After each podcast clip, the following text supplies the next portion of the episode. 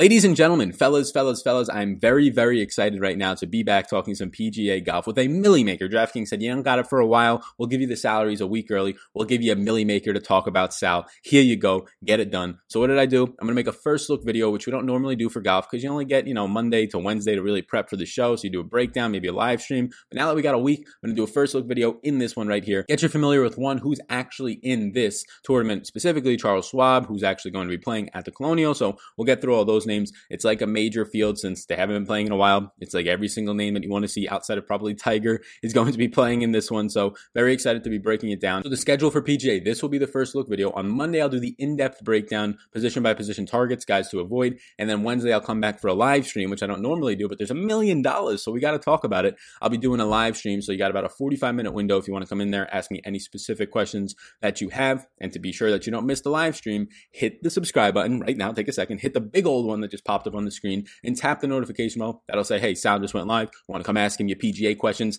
Hop on in there. So that's as simple as that. And then also on Patreon, these sheets are completely revamped. I added a ton by salary range right now, a ton of stuff that's rankings, very easy, neat to look at. There will also be rankings. And then on Wednesday, there will be a Patreon only show for the PGA for this Milly Maker. We're going to be talking about on Patreon, just really each range where I'm going, my, my exposures are going to be looking like. And then the big one, ownership, because when golfers haven't played in three months, we're going to have to be taking our ownership measures even higher than normal in the most variant sport, if you will, with me here in PGA. So I'm very excited. I've been waiting a while for this. We've been playing some of the other sports. We've been really enjoying the MMA. We've been dabbling in with all the esports, continuously playing them. But PGA is one of my favorite DFS sports right there with NFL to play in general. And the fact that it's back, oh baby, I can feel it. I'm very excited. Hopefully you're there. Sit back, relax, take your shoes off. Hopefully you can feel the energy and the excitement that I've got right now at 4:30 in the morning with only one coffee in me right now. So this is marvelous. Is going to be a great show. Again, what we do here if you're brand new is we sit back, we relax, we take an analytical approach to this. In some sports, we'll look at the film. In golf, you can look at film as well to kind of get an idea of what their stroke is looking like. But for the most part,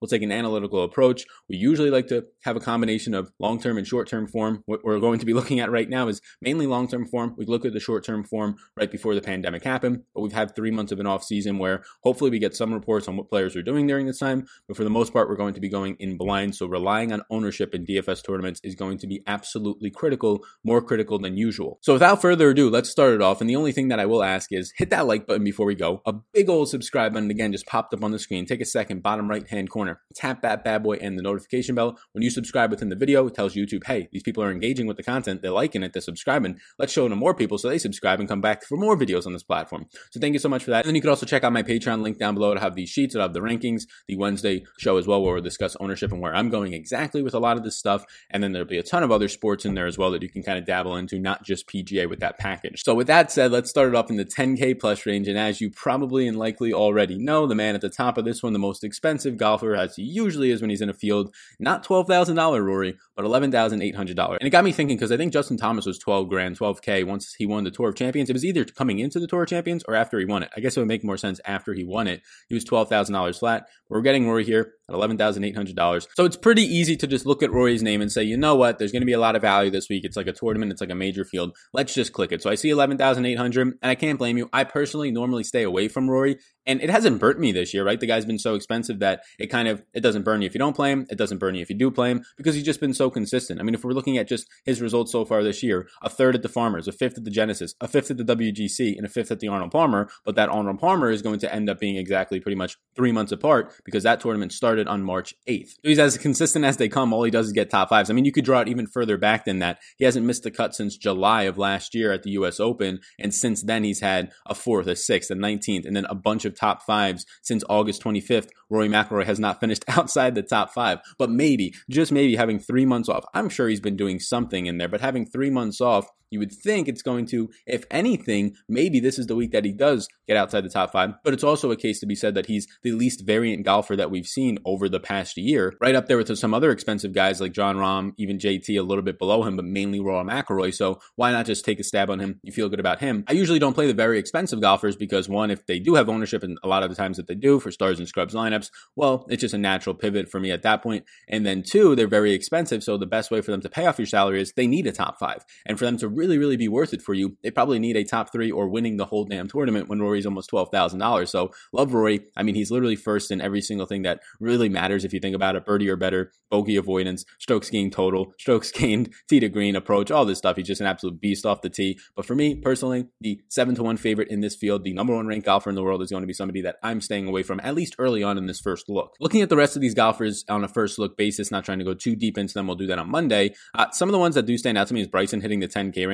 and I think it's deservingly so. And I think some of the the, the bulking in the offseason in these last three months of him having, I think people are thinking that he's just ready to go here. Now, in three of the last four years, he's missed the cut. In three of his four years playing here, his best finish was a T42 in 2018. So it is a little bit concerning, but his off the tee game is trending in an insane direction. Bryson is the person who's trending like the best on tour right now. If you consider that Rory can't be trending good because he's just always good, but if you're just looking at what Bryson's been doing as of late, a fifth, a second, and a fourth in his last three events. Uh, the first one starting at the Genesis back in February. And the big thing that we're knowing from Bryson is the way that he's changing his approach and just hitting bombs, to quote Phil Mickelson, because 7.2 strokes gained off the tee in his last event, sixth event before that, 3.8. He's just been an absolute beast off the tee. He's averaging close to 9.5 in his last three contests with those top five finishes, strokes gained tee to green. So Bryson at 10 1 might surprise a lot of people, but it's deservingly so. The issue, though, is that you have other consistent golfers like Rory, Jon Rahm, J- JT's even up there. So now Bryson at the 10 1 tag, you're not used to him being as consistent. This specific year, though, and over the last month of the season before the pandemic hit, he was one of the most consistent golfers with Rory McIlroy. So I don't think it's an egregious price point. I do think, though,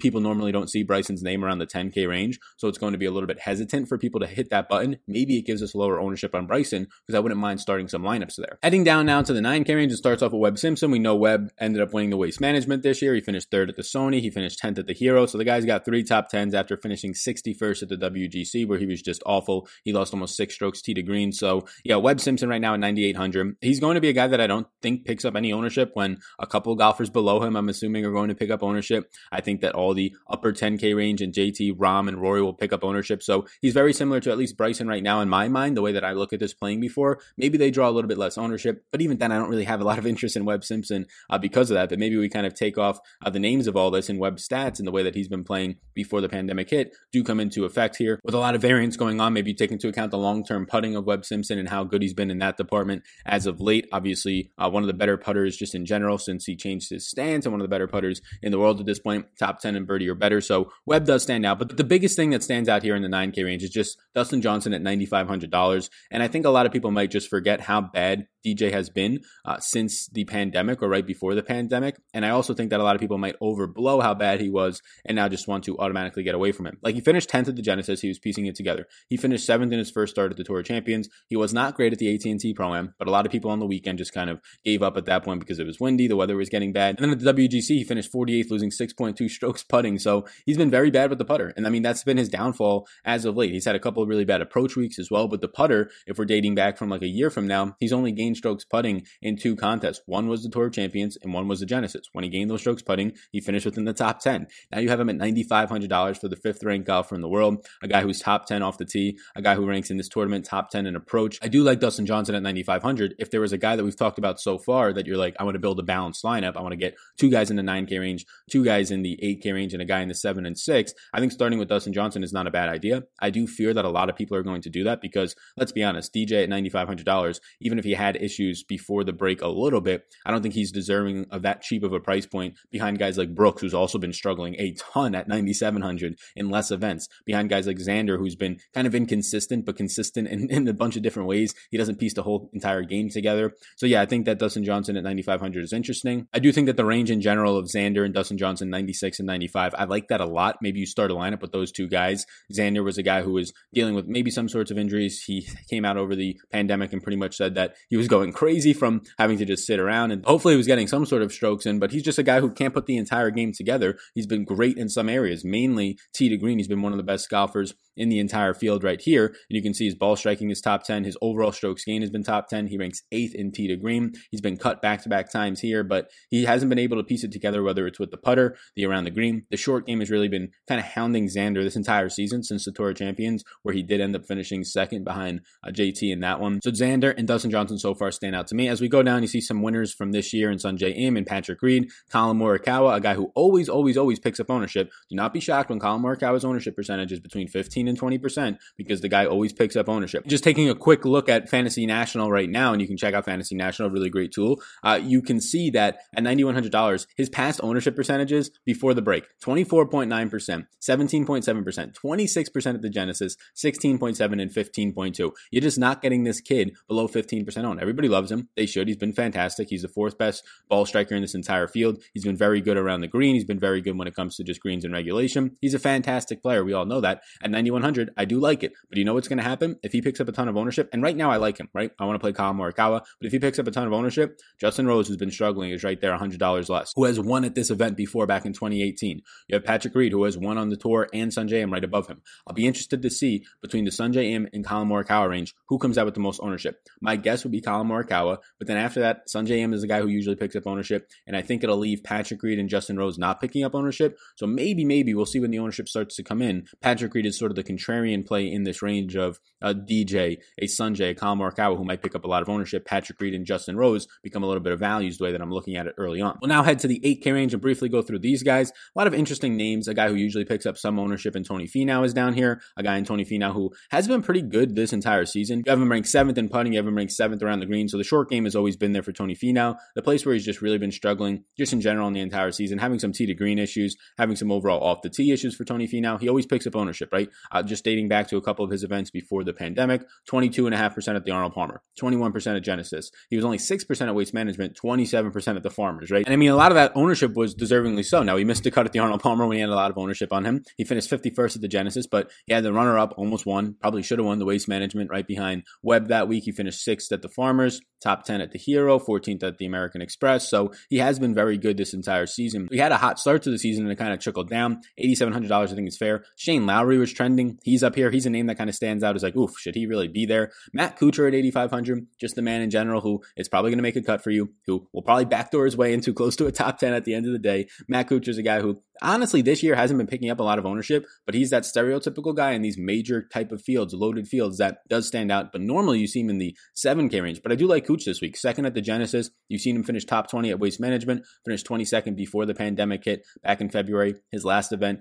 at the WGC. And like I said, he hasn't been picking up ownership this year like we're used to. He normally will pick up that ownership when it comes to just the majors in general, but only 5% at the WGC, which was a loaded field, uh, less than 10% everywhere that he's been so far. The highest ownership we've seen on Kuchar is 9.9% this year. So Kuchar does stand out. I'm a Scotty Scheffler fan, so I'm sure I'll have some of that. Jason Day is scary after this break, and a lot of people want to be talking up uh, Jordan Spieth early on is what I see at $8,000. I personally won't be going there. You can talk about the short game. You can talk about the, the putting in general. He's a top five putter in the world right now. The guy never has ownership, has not been above 10%, similar to Kuchar, 9.9% at the AT&T at the Pro-Am because it was Pebble and he's obviously played there and had success there before. In 2016, he did win this event. He finished second in 2017 and 2015. He finished second. But here's the thing about course history compared to course fit. I believe in both of them. I think there's a different weight for both of them. But once you start getting past two or three years when it comes to course history, and I don't think it's a significant weight. Like I'm not weighting course history. This is 50% of my model. No, no, no. It definitely matters. Your comfortability on a place, your familiarity, your experience compared to someone who's never played there, right?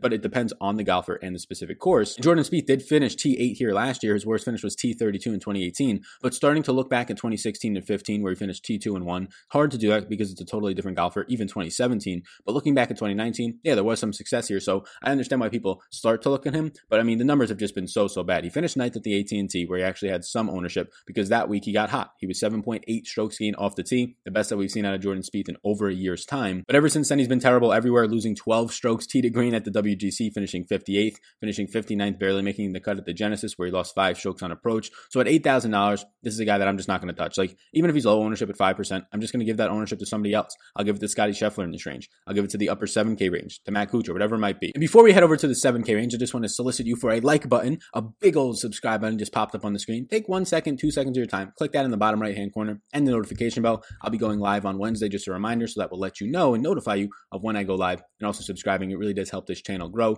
And what I will ask you right now is who in that 9K range right here, right? This 9K range that I think is going to pick up a lot of popularity because of some of the names we talked about. Who is your favorite golfer in the 9K range? Let me know in the comments down below. We'll get a little bit of a conversation going. And with that, let's get into the 7K range. So I'll blow the screen up a little bit here. You can see all the strokes gained data right here. You can see some of the tournament finishes, course history. But Viktor Hovland, Brandt Snedeker, Daniel Berger, Kevin Na all headline sort of this 7K range right now. And I think it looks interesting. Obviously, Hovland 7,900 streaking one off tour right before the pandemic started to hit overseas. So I do like Hovland right now at 7,900. He'll stand out. But Brandt Snedeker likely doesn't pick up as much ownership because he's hovered around Hovland unless other people start hyping him up. But we know what Snedeker can do in sort of the short range, short game in general. Third ranked in this field putting, third ranked around the green. And he's overall been pretty decent when it comes to just tee to green numbers. Those have been trending since the pandemic. So I think Brandt Snedeker is an interesting name to kind of be honing in on. But somebody that I'm likely going to play just because at this point, and, and it's important to point out that Kevin Na won this event last year. Kevin Kisner won it back in 2017 in this specific range. But a guy who just hasn't been getting his justice, and he was 15% owned at the AT&T, so I guess that's fair. But a guy who's just been balling out everywhere he goes is Max Homa. Now, who knows? He has a nice podcast. He's been using his podcast very much during this break. I've been listening to the podcast. It's nice. Obviously, the social media presence for Max Homa at 7,500. Some people might say maybe he's two, $300 too expensive. I think he's perfectly fine because not a lot of people were paying attention unless you were really dug into this thing what Max Homa was doing before break. $7,500 in his finishes this year since the Farmers. Ninth at the Farmers, sixth at Waste Management, 14th at the AT&T, fifth at the Genesis, his best finish uh, in a very long time, and then 24th at the Arnold Palmer. He did not get to defend his title because of the pandemic of where he won last year, I believe Wells Fargo. So what we're looking at now is Max Homa coming in with his worst finish since really uh, January, being a 24th at the Arnold Palmer, with everybody's game up in the air fine, but at least Max Homa was trending in the right direction beforehand, and he was getting it done everywhere. Tee to green, off the tee, approach. The only issues in Blimps that he had was uh, around the green, and that was barely at the Arnold Palmer, and he still finished top 25. So at 7,500, when you're starting to get to the range of, can this guy just make a cut for me and push top 25? Yeah, I think Max Homa's game is in a really good spot right now. He's located in California. He's been chipping in his backyard. He's been putting in his backyard. I'm sure of it. Who knows if he's been on right now, but Max Homa at $7,500 will stand out to me. A lot of his long term stuff is not going to look fantastic, right? 133rd ranked in putting, but as of right now, since January, he's gained at least two and a half strokes putting in four of the five events, and he has not lost strokes putting since the American Express, where he finished 48th back in January of 19th. So again, we have had a three month layoff. That's that's for every single golfer we're talking about, but just the way that he was trending his short term form before the pandemic, Max Homa at $7,500 stands out to me a lot. And is it a PGA show without saying, and a show without me touting that Ben An will be a fantastic option for you if you can just figure out how to putt? He's 134th ranked in this entire field on first look right now. Obviously, Ben An is just a terrible putter. And honestly, at this point, I'm just playing Max Homa at 7,400. If people think that the off season or the off season, quote unquote, three months off is going to be good for him, fine. I mean, he's fourth ranked when it comes to tee to green. He's second ranked around the green, just trolling people with that uh, elite around the green play in this field. But Ben An's putting is just an absolute disaster. It's a dumpster fire. It's something that um, uh, is just so, so so sporadic when you're talking about a guy who is able to gain like seven strokes in one round putting, but then he'll lose nine strokes at the Arnold Palmer. He'll lose six and seven at the Farmers and the WGC. Just terrible when it comes to his putter. Homa at 7,500. Even Harris English has been trending at 7,500 before the break. You get some of these young kids down here, and Matthew Wolff and, and Niemann, who haven't been putting their games together all that much. Wolff is 125 to 1, and Niemann is only 80 to 1. So when you're talking about Vegas odds, Niemann does stand out. So does Abraham Ancer at 70 to 1 Vegas odds. He's so cheap. If you're looking at his Vegas odds rank compared to his salary, he's going to be one of the guys who stands out like a sore thumb in this range. Heading to the bottom of this range, uh, you see Brian Harman down here. He's a name that at least stands out a little bit for me. Nobody else. Corey Conners is very similar. He's like the exact same player when it comes to Benny An, except he's cheaper and he's Canadian. Uh, but he has had success here. T31 last year, a T8 the year before that. Uh, he's finished. I mean, he's just been fantastic, right? You're looking at 133rd ranked putter, very similar to Ben An. They're right there, neck and neck as top five worst putters in this entire field. But he ranks 12th in tee to green. He's a great ball striker. He's great when it comes to approach. He's ranking top 15 in all those categories. So he is a very good golfer in a lot of aspects. It's just a short game. So if I'm going to take a chance on one of these guys, uh, give me uh, Corey Conners, who maybe picks up more ownership than Benny An, but give me Corey Conners over Benny An. But just in general, these guys are just terrifying with their their putting, and I don't want to be relying on it, especially when the short and long term putting form has been atrocious. And now they haven't had three months to really consistently work on that. Maybe that's what they need. Maybe they just need a ton of time off to actually get decent at putting. We head over to the 6K range now, and I'll kind of just point out golfers that really do stand out to me. Danny Willett is at $6,900. I mean, last time that they updated the golf rankings, he's a top 35 golfer. So that's interesting. You see some bigger names down here in Victor Perez, who hasn't played a bunch on tour. And if you want to bet on Victor Perez playing on different tours to being elite and underpriced here, that's a narrative for you there. I mean, just in terms of his fantasy points per contest, they're going to be higher up there. But this is a guy who we really can't get too much of a, a fantastic feel about. And then the man, the myth, the legend is down here below $7,000. I tweeted at Rick Run Good, uh, and it's going to be an absolutely fantastic week when Lanto is below $7,000. I've always enjoyed playing Lanto Griffin. I'm happy that uh, Rick has now become the president of the fan club of Lanto Griffin because, yeah, he's been fantastic. And when you get him this cheap, he's a really good value. I mean, he's 28th ranked in putting. We know that his short game's good, but he hasn't been picking up a ton of ownership. Like maybe he gets a 10% here and there, but for the most part, he usually stays uh, lower owned. Some other guys pick up a lot more than him, and he's been fine for you.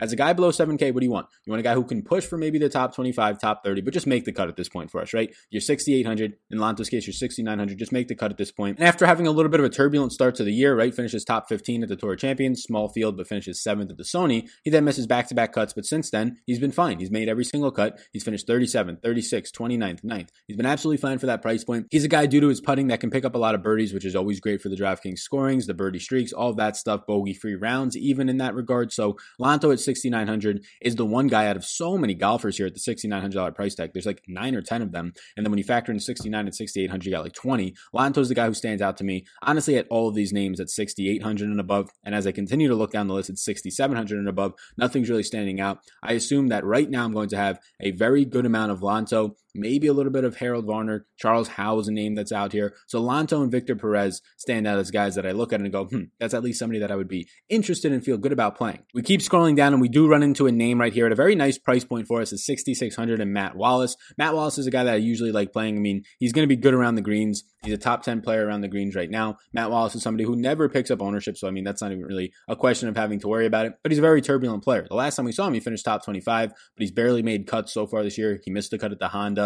Outside of finishing top 25 this year, he hasn't really done anything else for you. But that's where you're getting at a $6,600 price tag. Somebody that due to a short game can maybe end up getting you there, um, but you're really going to need that to click and something else to click. But that's what you need in, in this range anyways. Not a lot of other names down here. I see Matt Jones, Dylan Frittelli, Carlos Ortiz does stand out. Carlos Ortiz is somebody on DraftKings who usually people like to play because he does rank pretty well uh, across the board, really. I believe he's a top 15. Yeah, he's, he's 14th ranked overall, Carlos Ortiz at this price point. He's always grouped into like the Lanto Griffin price range, but now you see a pretty decent size price discrepancy here of $300 for these 6K players. Ortiz was 25% on the, the WGC Mexico, 14.9% on the Genesis, 11.5% on according to Fantasy National at the Arnold Palmer. So you can see that he does pick up ownership because he's usually cheap and he's a top 15 player in the world in overall total strokes gained. So he missed the cut at the Arnold Palmer, but he's finished uh, top 26, we'll say, at three of his last four events before that break, dating back to the beginning of February. So Ortiz stands out. And now when you get to the $6,500 and below range, honestly, in a first look video, I'm not going to really dive into this. I can point out some names that I noticed and that maybe are interesting down here, but usually it's just going to take pulling a rabbit out of the hat for the most part. I mean, I see Tyler Duncan down here. I see uh, really nobody else that I want. Steve Stricker, if you're talking about maybe some future captain options, uh, Bill Haas, nobody that we want down here. We'll break down into this part of it uh, later on in the show. I updated some of the things because I think my tee to green numbers and I believe the putting numbers are pulling from somewhere else. So this will just help you out get the the truer if you were trying to look at that from the first page and maybe even the second page. So they're updated right now if you're just trying to look on the YouTube version, but it's all fixed. It'll be up on Patreon. Be sure to subscribe to the Patreon. It's linked down below for not only PGA but also PJ, the show that'll be next Wednesday, PGA only show on Patreon. Uh, talk about ownership, things like that, the model, the rankings, all that's going to be up on Patreon as well as a lot of different sports as well. You got access to a ton of stuff when you're breaking down every single sport for all the days that I'm putting into it. It honestly will probably come out to like two, three pennies a day for all the uh, stuff and all the different sports and, and posts that you're going to be getting. So be sure to check that out. I appreciate you tuning into this one. Hit that like button for our first look of PGA, first look back. A million dollars to first. I could not be more excited. Thank you so much for being here. My name is Sal Vetri. Smash the subscribe button. A big old one just popped up on the screen. Let me know in the comments down below what you think of this video. And if you're still watching this video right now, who's your favorite option in the 9K range? I think it's an interesting question to ask everybody. Thank you so much for tuning in. Peace out, game.